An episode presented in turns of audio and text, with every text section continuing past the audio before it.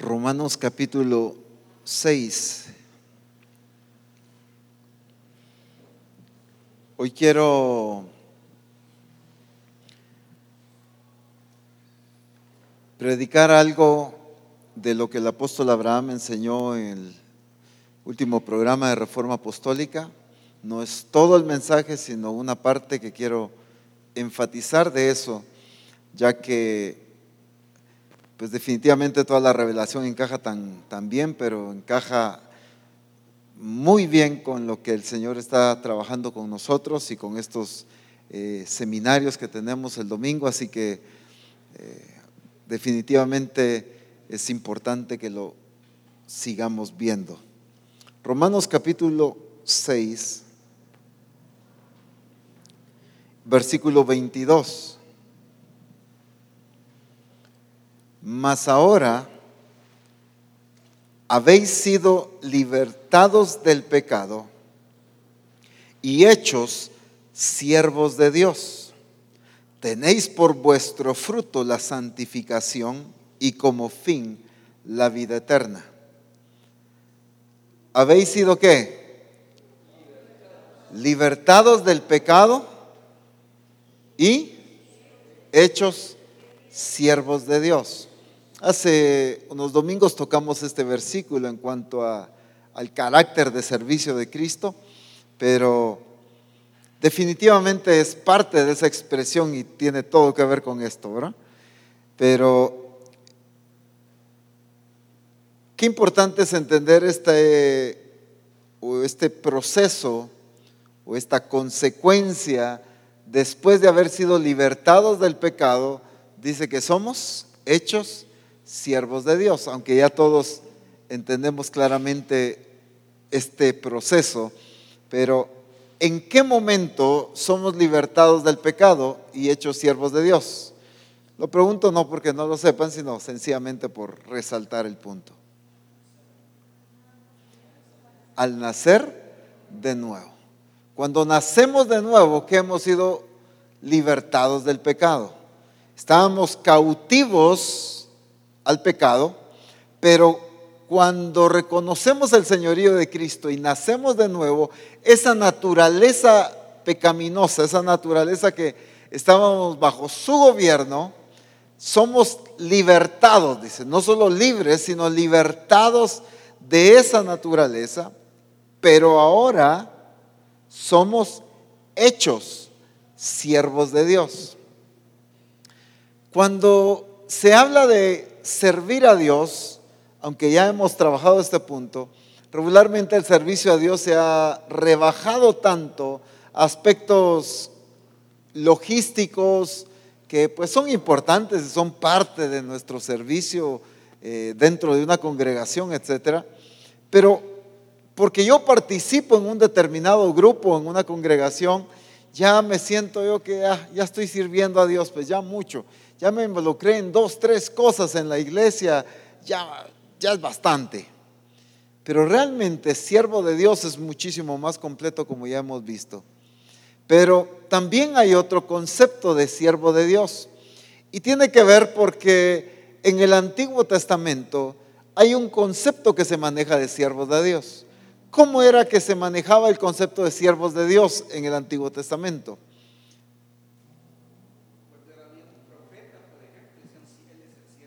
Cuando había un profeta, pero ¿cómo se le reconocía a alguien, por ejemplo, a un rey, a un profeta, eh, a alguien que era un siervo de Dios?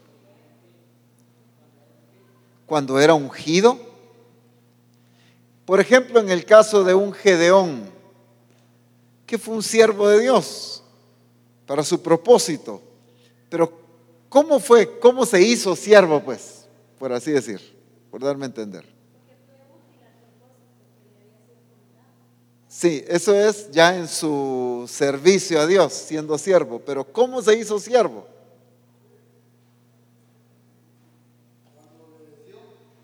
Cuando obedeció. Por ahí vamos. Cuando el Señor lo llamó.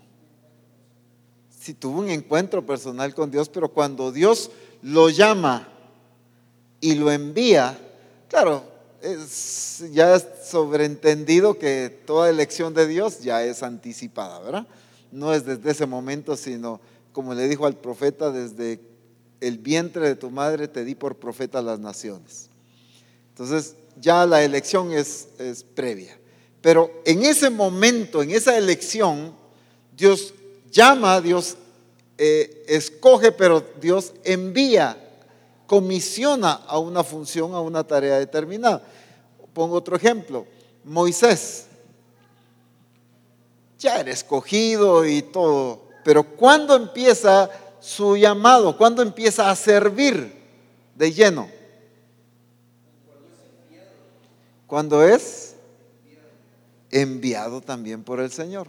Entonces, hay un concepto de que siervo de Dios es cuando el Señor a través de una profecía, a través de una voz audible, a través de eh, como fuere, se le dice, bueno, te enviamos a tal lugar. Vamos a ungir a esta persona como un siervo, una sierva de Dios, porque de a partir de ahora tiene tal tarea, tiene tal función, le delegamos cierta autoridad y entonces sentimos que ahí empezamos a ser siervos de Dios.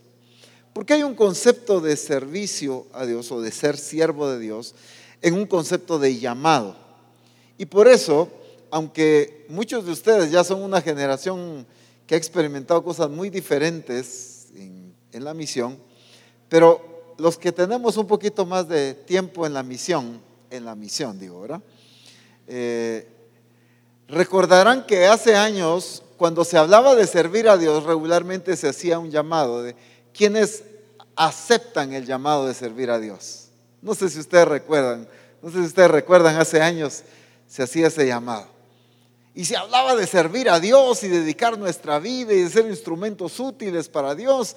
¿Cuántos aceptan este reto? ¿Cuántos aceptan el llamado? Pasen aquí al frente los que aceptan servir a Dios. Y entonces pasaba la persona aceptando un llamado de Dios, según el concepto que se manejaba ahí. Y entonces se ha manejado ese concepto de, servir a Dios, pero como ese llamado al que muchas veces yo decido actuar decido, respondo positivamente a ese llamado. Y vemos tantos ejemplos en el Antiguo Testamento. Pero acá en el Nuevo Testamento hay un concepto diferente de ser un siervo de Dios. Ya aquí el apóstol Pablo ya no está hablando de un momento específico nada más, sino de algo que sucede en la naturaleza de la persona que ha nacido de nuevo. Ya no solo es el momento en que Dios quizás se le presenta a alguien y le dice, te voy a enviar a esto, te voy a enviar a lo otro, sino ocurre algo más en el momento del nacimiento de nuevo, que era lo que no pasaba antes. Antes era una elección, era una comisión, era un ungimiento, una delegación de autoridad o de funciones, pero ahí se quedaba.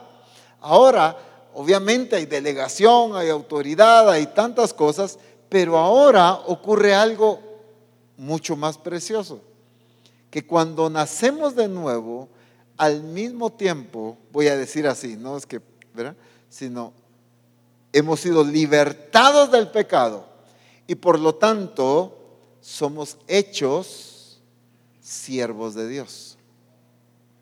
Y ese es el punto que pareciera una expresión tan simple, pero tiene demasiada profundidad. Hemos sido hechos siervos de Dios. Fíjense que no dice hemos sido llamados a ser siervos de Dios, sino hemos sido hechos siervos de Dios. Hay una diferencia en el llamado a hacer algo a el que fue hecho siervo de Dios. Por ejemplo, yo puedo venir y, delegar a una persona y decirle, mira, te hemos escogido para que cumplas tal y tal función. Ese se le llamó, se le escoge, se le delega una tarea y esta persona la ejecuta. Pero aquí no está hablando solo de eso. Aquí está hablando de una transformación de naturaleza, un cambio de naturaleza en su vida. Y entonces Ya no se trata de si yo decido o no decido, si yo acepto el llamado o no acepto. Es que ya soy siervo de Dios. Como que no me estoy dando a entender muy bien todavía. Quiero romper el concepto de, ah, pero en primer lugar, ni han hecho llamado, ni yo tampoco he levantado la mano para aceptar. Bajo el, el concepto tradicional de yo acepto servir a Dios. Y entonces, ahora tenemos que entender que cuando hemos nacido de nuevo, y quiero aclarar porque en estos días vamos a estar enfatizando mucho esto, cuando verdaderamente hemos nacido de nuevo. Que quede claro. No bajo un concepto de yo supongo que yo, yo ya nací de nuevo, pues tengo 30 años de estar en la iglesia, tengo tantos años de ser cristiano. Y muchas veces asumimos porque nacimos de nuevo, pero en el concepto tradicional de antes. Y como venimos ya como, perdón la expresión, pero como ya venimos como evangélicos y ahora con todo el modelo y todo, y ahora yo ya asumo que yo nací de nuevo, pues yo ya venía evangélico, pues. La pregunta que debemos hacernos, y parece algo como quizá tan simple, pero de verdad es una pregunta muy eh, importante, pero quiero usar otra palabra, vital el hecho de que yo realmente vea si he nacido de nuevo, de acuerdo al diseño de Dios. Porque aquí está hablando, hemos sido libertados del pecado y hechos siervos de Dios, pero la persona que nació de nuevo, pero que nació de nuevo no según Él, que nació de nuevo según el diseño establecido por Dios. Y pareciera raro que esté hablando yo de si nacimos de nuevo a gente que ya podríamos tener una trayectoria en el Evangelio, pues interesante, ¿verdad? Abundante, eh, etcétera. Ya llevamos años en el Evangelio. Pero la pregunta, hermanos, ¿por qué el Señor nos está mostrando el diseño correcto del proceso del nacimiento de nuevo? Del proceso de salvación. ¿Por qué? ¿Solo para los nuevos que vienen? Esto es para todos. Dios está mostrando el proceso correcto no para corregir solo a partir de ahora, sino para corregirnos nosotros que quizá venimos atrás asumiendo o asumiendo que nacimos de nuevo en el concepto tradicional pero que según el diseño quizá no lo hicimos de la manera correcta. Y entonces, aquí esta persona que nace de nuevo dice que ha sido hecho siervo de Dios. Hay una expresión, hay una naturaleza. Yo ya no es, pues, como decía hace un momento, si escojo, si decido, si acepto, no, ya soy. Entonces, ¿qué es lo que corresponde? Servir, actuar como siervo, vivir como siervo. Y es que ese es el asunto. El apóstol Pablo corrige y dice, vestidos como escogidos de Dios. ¿Qué está diciendo ahí? Está hablando no, no de vestimenta esta, ¿verdad? Sino de actitudes, de carácter, de esa transformación que tiene una persona escogida, una persona que es sierva de Dios. Ciertamente en esto hay una elección de Dios, pero es una elección anticipada, pero que ahora ya no es sencillamente un llamado, ya no es sencillamente una tarea, ya no es solamente es un respaldo de Dios al ministerio, al llamado, a lo que Dios me ha delegado, sino ahora es la naturaleza de Él expresándose en aquel que es siervo. Pero ya es siervo por naturaleza, ya no siervo por cargo, por función. El apóstol explicaba un poquito sobre el concepto tradicional de un siervo de Dios, que regularmente se ha limitado nada más a los pastores, ¿verdad? O pues a un profeta, etc. Ellos son los siervos de Dios. Pero aquí no está hablando de pastores. Aquí está hablando de aquel que nació de nuevo. Así que si nosotros nacimos de nuevo, somos hechos siervos de Dios. Pero el concepto tradicional era que alguien tenía que meterse a un instituto bíblico y entonces al graduarse ya era un siervo de Dios. Ningún instituto bíblico me hace siervo de Dios, sino es el haber nacido de nuevo, es el hecho de que Dios me haya escogido, de que Dios me haya predestinado para que le sirva. Es porque su naturaleza está en mí. Por eso soy siervo de Dios. Que claro, el discipulado perfecciona, me da el conocimiento debido, eh, me da las destrezas, me corrige para poder ser eficiente en mi servicio a Dios, eso sí. Pero el concepto que antes era de que el siervo de Dios era el que ya tenía un título o el que se le había delegado un cargo. X hermano de la congregación se le escogía y se le decía, bueno, pues este hermano ahora va a estar coordinando o a cargo de cierta situación y así que hoy oramos por él, le delegamos la autoridad y bueno, ya es un siervo de Dios. Lo enviamos para tal lugar y entonces tenemos en la mentalidad que entonces ahí empezaba a servir a Dios. Cuando hermanos no podemos o no tenemos que estar esperando un ungimiento, una oración, una delegación, que pueden haber para determinadas funciones, sí, pero no para ser siervo de Dios. Porque según la escritura, siervo de Dios es quién? El que ha sido libertado del pecado. ¿Y alguien acá ha sido libertado del pecado? ¿Sí? ¿Seguros? Entonces eres siervo de Dios.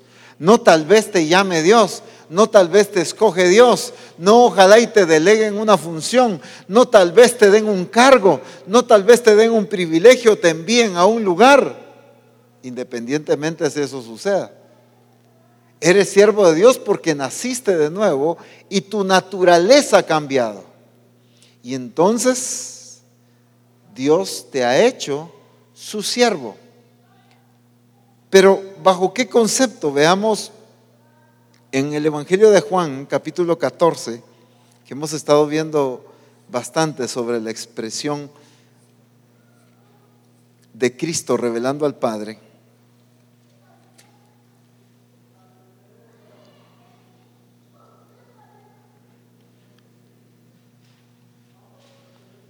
En el versículo 9 Jesús le dice a Felipe y a los discípulos, tanto tiempo hace que estoy con vosotros y no me, no me has conocido, Felipe.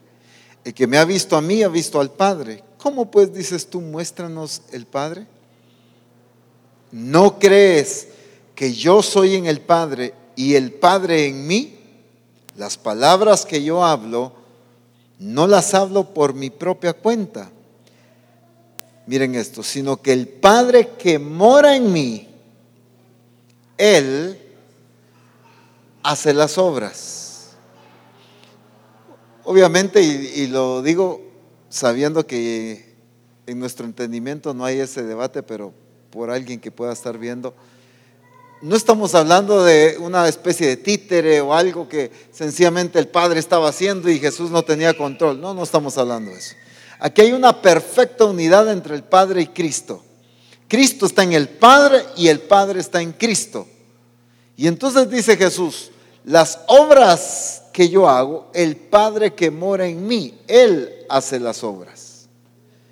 Y entonces todo el servicio que Dios hizo aquí en la tierra, ¿quién lo estaba ejecutando?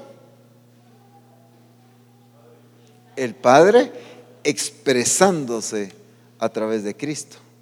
Por eso es que en cada aspecto del carácter que Cristo está revelando, es el Padre mostrándose, es el Padre revelándose, porque el Padre que mora en Cristo, Él hace las obras.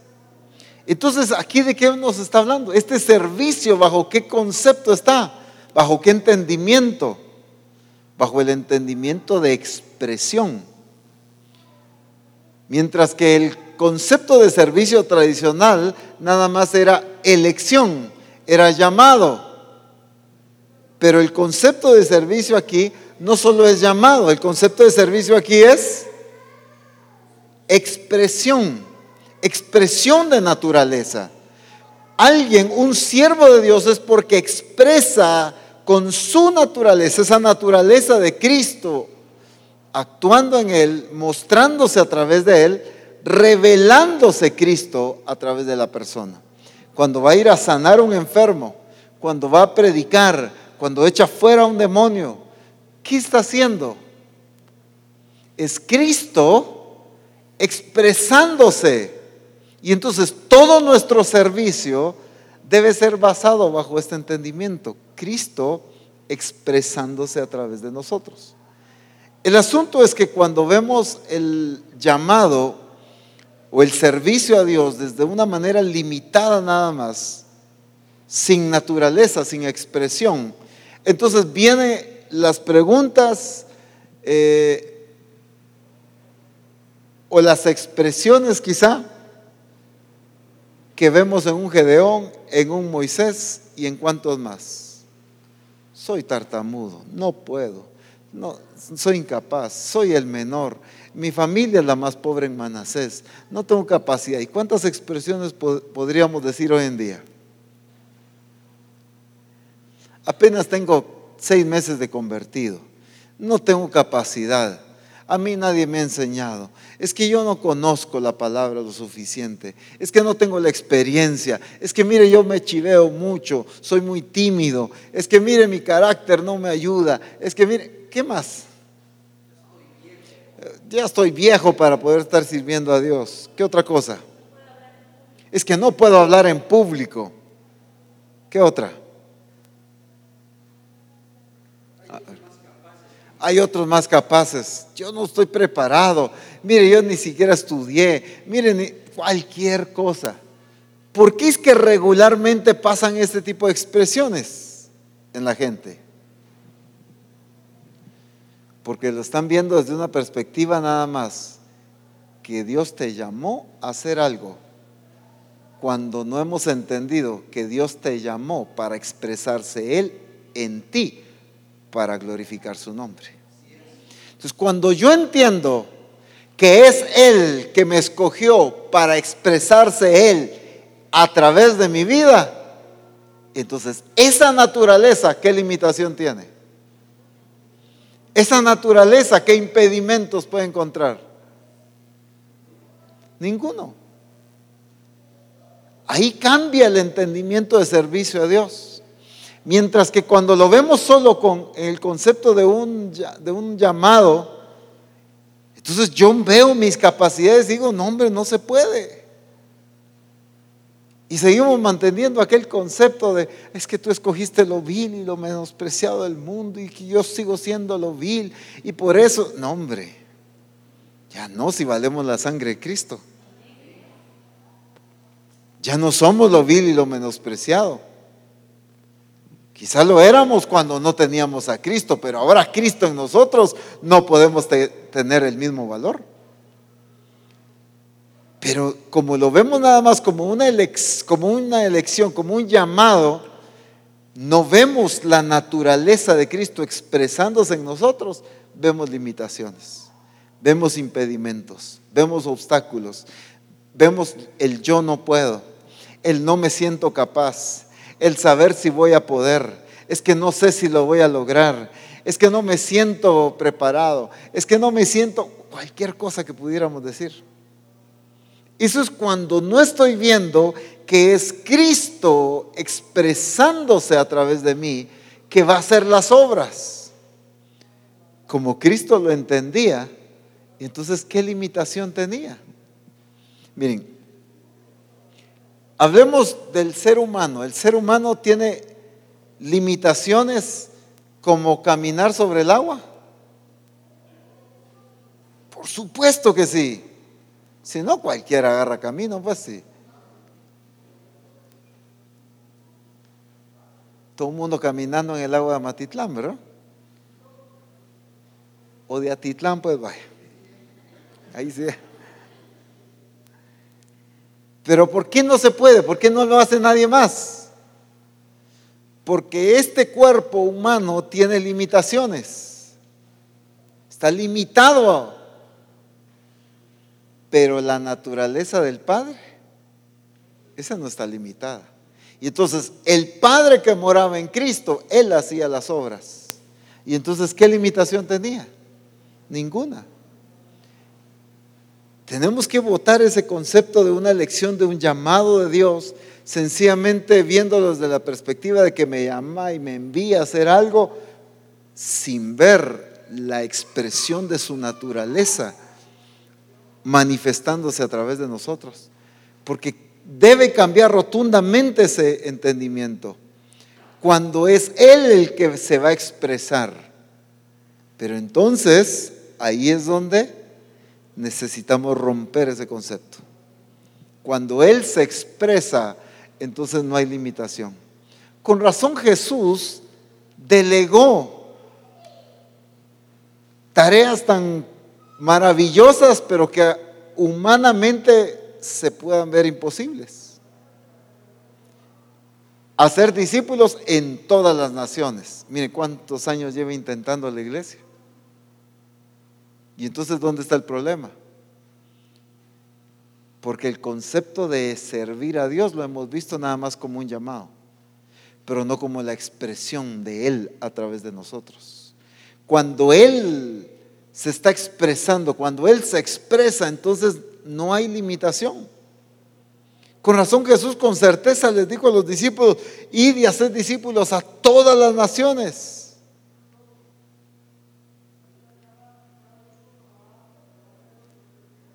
Hoy lo vemos tan difícil esa función o esa tarea. ¿Por qué? Regularmente, ¿por qué vemos difícil esa tarea? Porque vemos nuestra naturaleza. ¿Cuáles son las expresiones?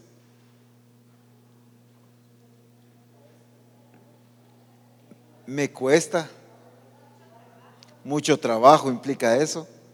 Ay, Dios, no he podido ganar a mi familia, voy a ganar el mundo. ¿Me entiende?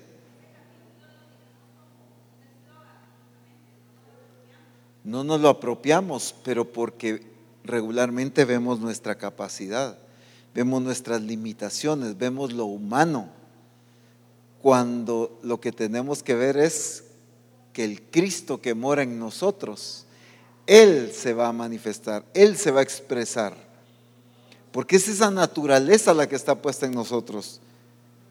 No solo es para portarnos bien, que obviamente la expresión de la naturaleza de Cristo va a repercutir en nuestro carácter, que es lo que estamos viendo. Va a repercutir en acciones, en mansedumbre, en misericordia, en bondad, en, en fidelidad, en cuantas cosas, en honradez. Pero no solo es eso. La expresión de la naturaleza de Cristo tiene que ver con la revelación del poder de Dios. Si leemos Hebreos capítulo 1, verso 3, nos damos cuenta que ahí habla de dos cosas que Cristo reveló del Padre. Dice, siendo el resplandor de su gloria y la imagen misma de su sustancia. Léanmelo en otras versiones ahí. Siendo el resplandor de su gloria y la imagen misma de su sustancia. Hebreos 1.3.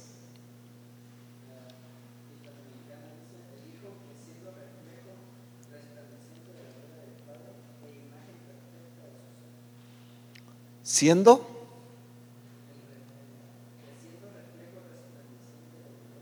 de la gloria del Padre. ¿Qué otra versión?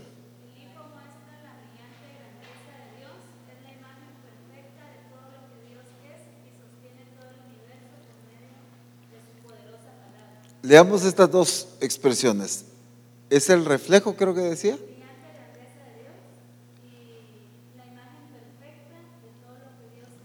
Es el reflejo, perdón, quiero entender bien esa versión. ¿Es el reflejo? ¿Muestra? La brillante Grandeza de Dios. Esa es una cosa. ¿Y la otra?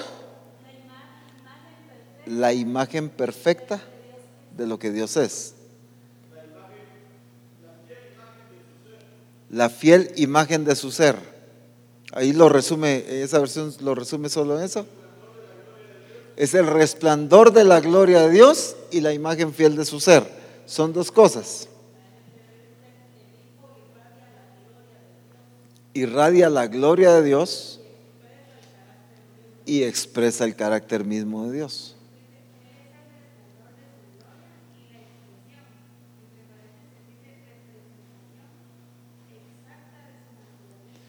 Él es, la primera expresión, ¿cuál es? Sí, digamos, es la expresión de qué? De su ser, de su naturaleza. Pero la primera parte, el resplandor de su gloria. ¿Qué otra versión? Miren esta pues. El Hijo de Dios nos muestra el poder y la grandeza de su Padre. Uno. El Hijo de Dios es igual en todo a su Padre. Dos.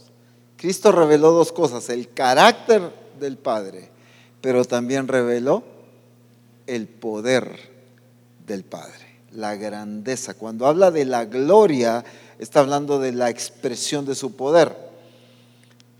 Ustedes lo pueden revisar más adelante cuando Jesús convierte el agua en vino, en Juan capítulo 2, ¿qué es lo que pasa? Después de que hizo este milagro, dice, y Jesús les mostró su gloria y sus discípulos creyeron en él. Cuando Jesús hizo el milagro convirtiendo el agua en vino, mostró la gloria del Padre, mostró el poder del Padre. ¿Pero por qué? Porque era el Padre expresándose a través de Cristo. Esa es la manera de servir a Dios. Y entonces, cuando entendemos estos conceptos de siervo de Dios, lo que se nos ha hablado, por ejemplo, en la elección de Saulo, en Hechos capítulo 9, cuando Dios le dice a Ananías, ve porque instrumento escogido me es este. Regularmente, aunque pues en cierta parte tiene mucho que ver, pero el concepto es mucho más completo. Cuando decimos instrumento, regularmente ponemos el ejemplo de herramientas, ¿no es cierto? Para dar a entender que es un instrumento que sirve eh, para cumplir una función. Mencionen algún instrumento para cumplir alguna función. Un serrucho, por ejemplo, va a servir al carpintero para partir la madera o cortar la madera, ¿cómo se dice? Cortar la madera. Entonces, esta herramienta, este instrumento es útil para el carpintero, pero este instrumento no tiene la naturaleza del carpintero. Y entonces, aunque el concepto tiene algo que ver, pero es muy limitado. Porque el concepto de instrumento aquí tiene que ver con naturaleza. El apóstol Pablo entendió que era un instrumento escogido de parte de Dios y entonces, por eso es que Él habla de que fuimos hechos siervos de Dios. Él por eso entiende la importancia de que hasta que todos lleguemos a la medida de la estatura de la plenitud de Cristo. Por eso es que Él mismo es el que entiende que hemos sido predestinados para ser hechos conformes a la imagen de su Hijo. Porque Él era un instrumento de Dios pero este instrumento no es como los ejemplos que regularmente ponemos, como el serrucho, pues. El serrucho es de metal, tiene una parte de madera, pero nada que ver con el carpintero. Mientras que el instrumento de Dios tiene la naturaleza de Cristo, para que sea Él que se exprese a través de nosotros. Entonces hay una gran diferencia ahí. El concepto es mucho más completo. Si somos un instrumento de Dios, ¿cómo debemos aprender a vernos? Quiero escucharlos. Siendo instrumentos de Dios bajo ese concepto de siervos de Dios. Útiles y capaces. ¿Por qué útiles? Para eso me hicieron. Sí porque tenemos su naturaleza. ¿Por qué capaces? Porque tenemos su naturaleza. Porque no viene de nosotros, sino de Dios. Dice la escritura en Colosenses que nuestra competencia, nuestra capacidad, dicen otras versiones, no es de nosotros, sino nuestra competencia viene de Dios. La capacidad de hacer las cosas no es por lo que somos, sino nuestra capacidad es la expresión del poder de Dios a través de nosotros. Dice en Gálatas capítulo 1,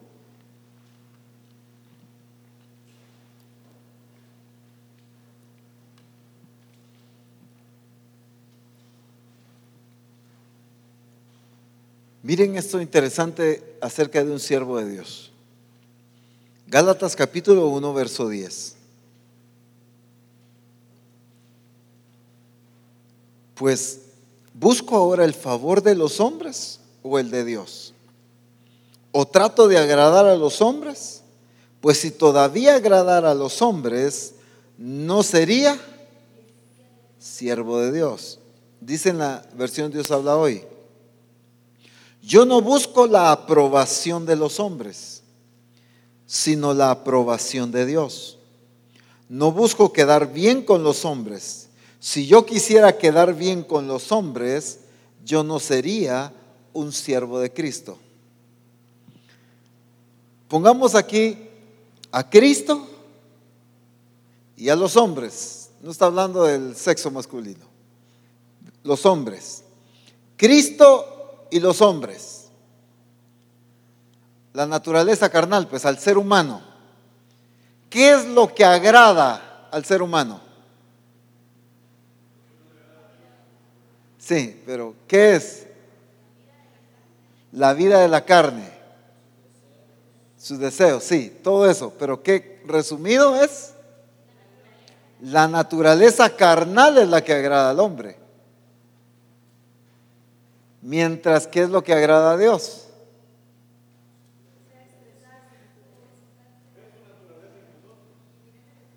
Bajo el mismo concepto, dice que la carne no puede agradar a Dios.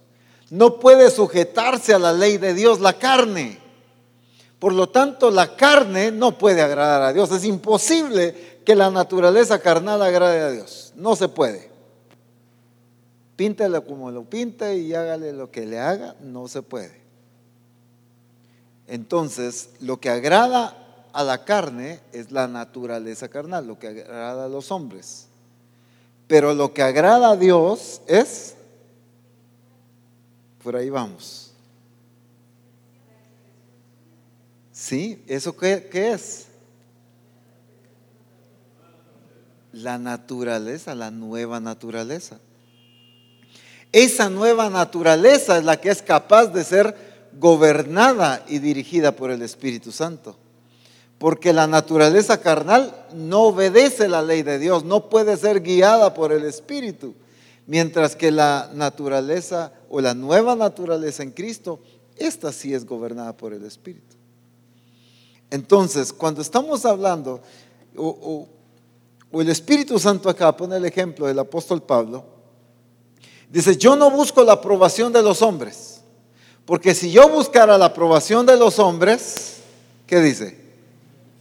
Entonces no fuera siervo de Dios. ¿Por qué? No hay tantos siervos de Dios que andan buscando la aprobación de los hombres. ¿Y entonces? Entonces, ¿de qué clase de siervo de Dios está hablando acá? no del que regularmente conocemos hoy en día. ¿De qué clase de siervo de Dios? Ajá. ¿Qué ibas a decir? ¿Cómo?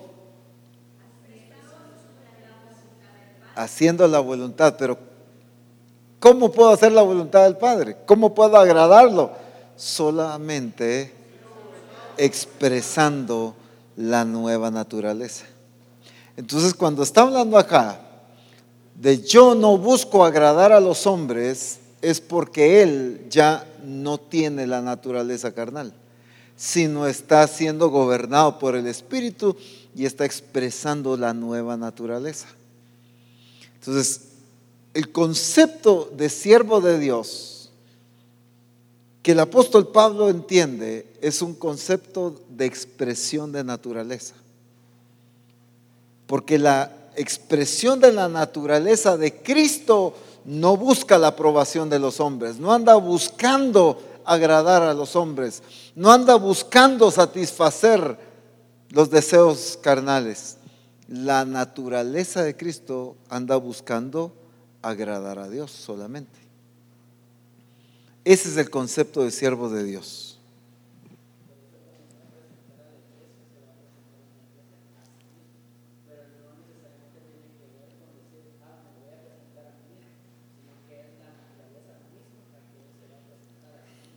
es que es la misma genética. Por eso es que esa esposa que se ha preparado es la que va o la que expresó la naturaleza o la plenitud de Cristo. Porque si no, no lo puede agradar. Él no puede estar complacido con una esposa manifestando la carne, pues. No se va a casar con una esposa así. Entonces, ¿Qué clase de iglesia es la esposa de Cristo? Es esta iglesia de siervos de Dios. Pero el siervo de Dios, hermanos, quitémonos el concepto que es el pastor, el profeta, el apóstol, el evangelista, el ministerio, cualquiera del ministerio quíntuple. Siervo de Dios es el que ha nacido de nuevo. Por lo tanto, lo es por naturaleza y entonces lo que le corresponde es servir, agradar a Dios. Está en ti ya la capacidad de agradar a Dios. Está en ti la capacidad de cumplir el propósito de Dios. Está en ti la capacidad de obedecer. Está en ti la capacidad de hacer las cosas tal y como Dios quiere que las hagas. Pero sí se necesita el discipulado, indudablemente. Por eso es que Jesús les dijo en la gran comisión, id y hacer discípulos a todas las naciones, pero que enseñándoles que guarden todas las cosas que os he mandado. ¿Por qué es importante que a, una persona que se ha convertido en discípulo de Cristo se le disipule? ¿Por qué es importante que esta persona que nació de nuevo se le disipule?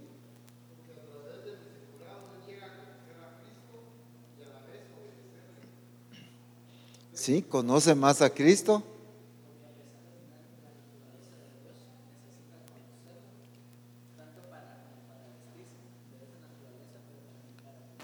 Para poderla expresar. Debe hacer morir, sí. Pero tenemos la naturaleza, pero el discipulado es importante para expresar esa naturaleza, para que nos muestre el diseño, para que conozcamos cara a cara el diseño y nosotros poder servir a Dios de la manera que Él quiere. Pero ya no tenemos el problema de capacidad. El problema no es capacidad. El problema es falta de expresión. Entonces, ¿qué necesitamos? Sí, alimentarnos más de Cristo, por supuesto. Meternos más en el Señor, claro que sí.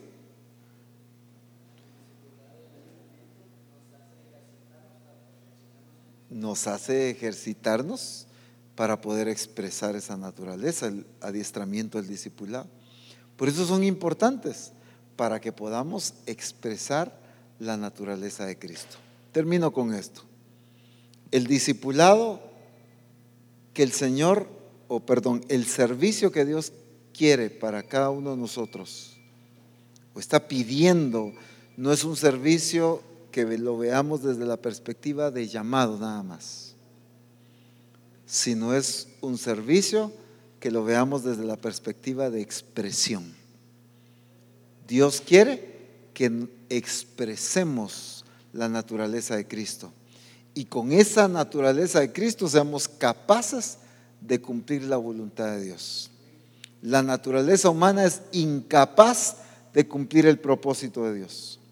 Solo la naturaleza de Cristo expresándose en nosotros es capaz de cumplir a plenitud, a cabalidad, el propósito de Dios. Entonces, ¿qué es lo que necesitamos? expresar su naturaleza si es que hemos nacido de nuevo. No te vayas hoy asumiendo que ya naciste de nuevo. Salgamos hoy de acá entendiendo o pidiéndole al Espíritu Santo que nos abra nuestro entendimiento para comprender correctamente si hemos nacido de nuevo o no hemos nacido de nuevo. Porque si no he nacido de nuevo, aunque tenga 400 años en la iglesia, voy a intentar, intentar, intentar, intentar, intentar, intentar y no va a pasar nada. Porque no es la cantidad de años en la iglesia, sino es la naturaleza de Cristo en una persona. Pongámonos de pie, por favor.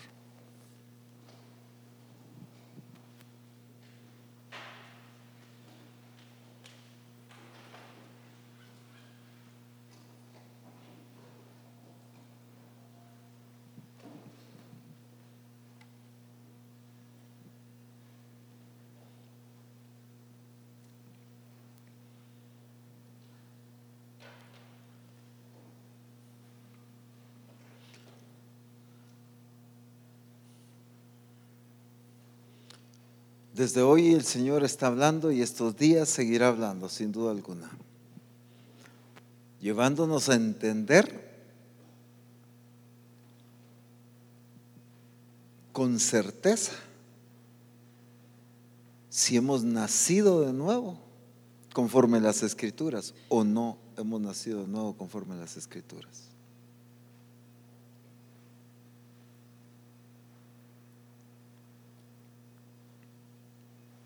Si no, pues necesito hacerlo, me urge hacerlo. Si ya, entonces entender que soy un siervo de Dios,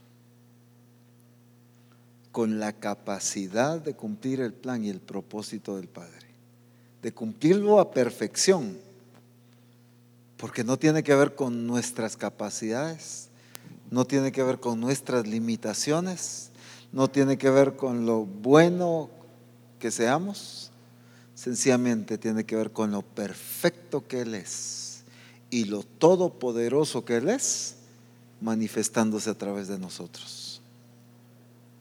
Entonces sí se puede lograr, porque no es por la capacidad nuestra, es por la capacidad de Jesucristo expresándose a través de de aquel que ha nacido de nuevo. Padre, en el nombre de Jesús, gracias porque tu Espíritu Santo ha venido trabajando y seguirá trabajando en nuestro entendimiento. Que aprendamos, Señor, a no asumir nada, sino a estar claros y con certeza de lo que somos en Cristo, de que si hemos nacido de nuevo,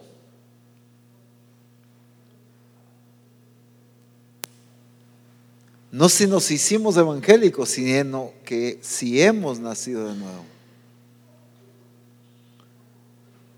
Para poder expresar plenamente esa naturaleza de Cristo a través de nosotros. En el nombre maravilloso de Cristo Jesús. Padre,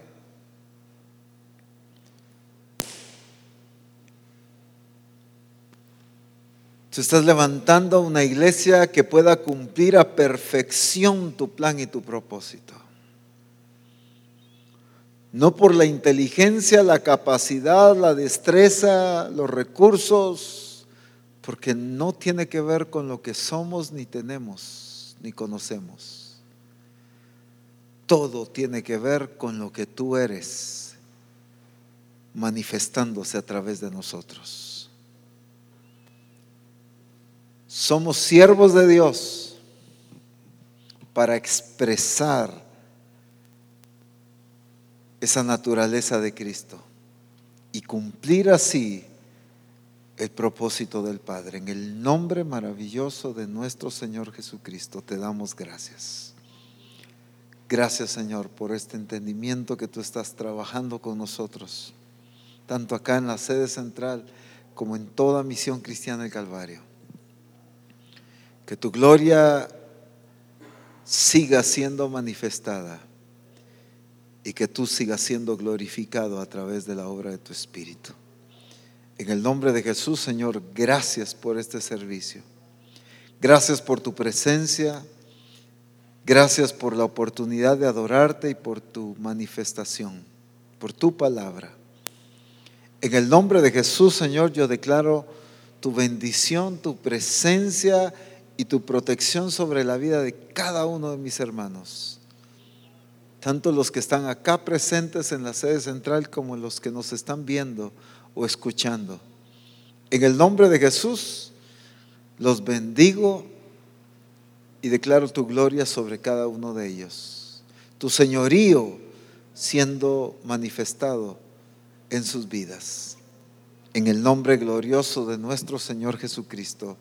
A ti la gloria, Señor. Amén. Bendito el nombre de Jesús. Aleluya.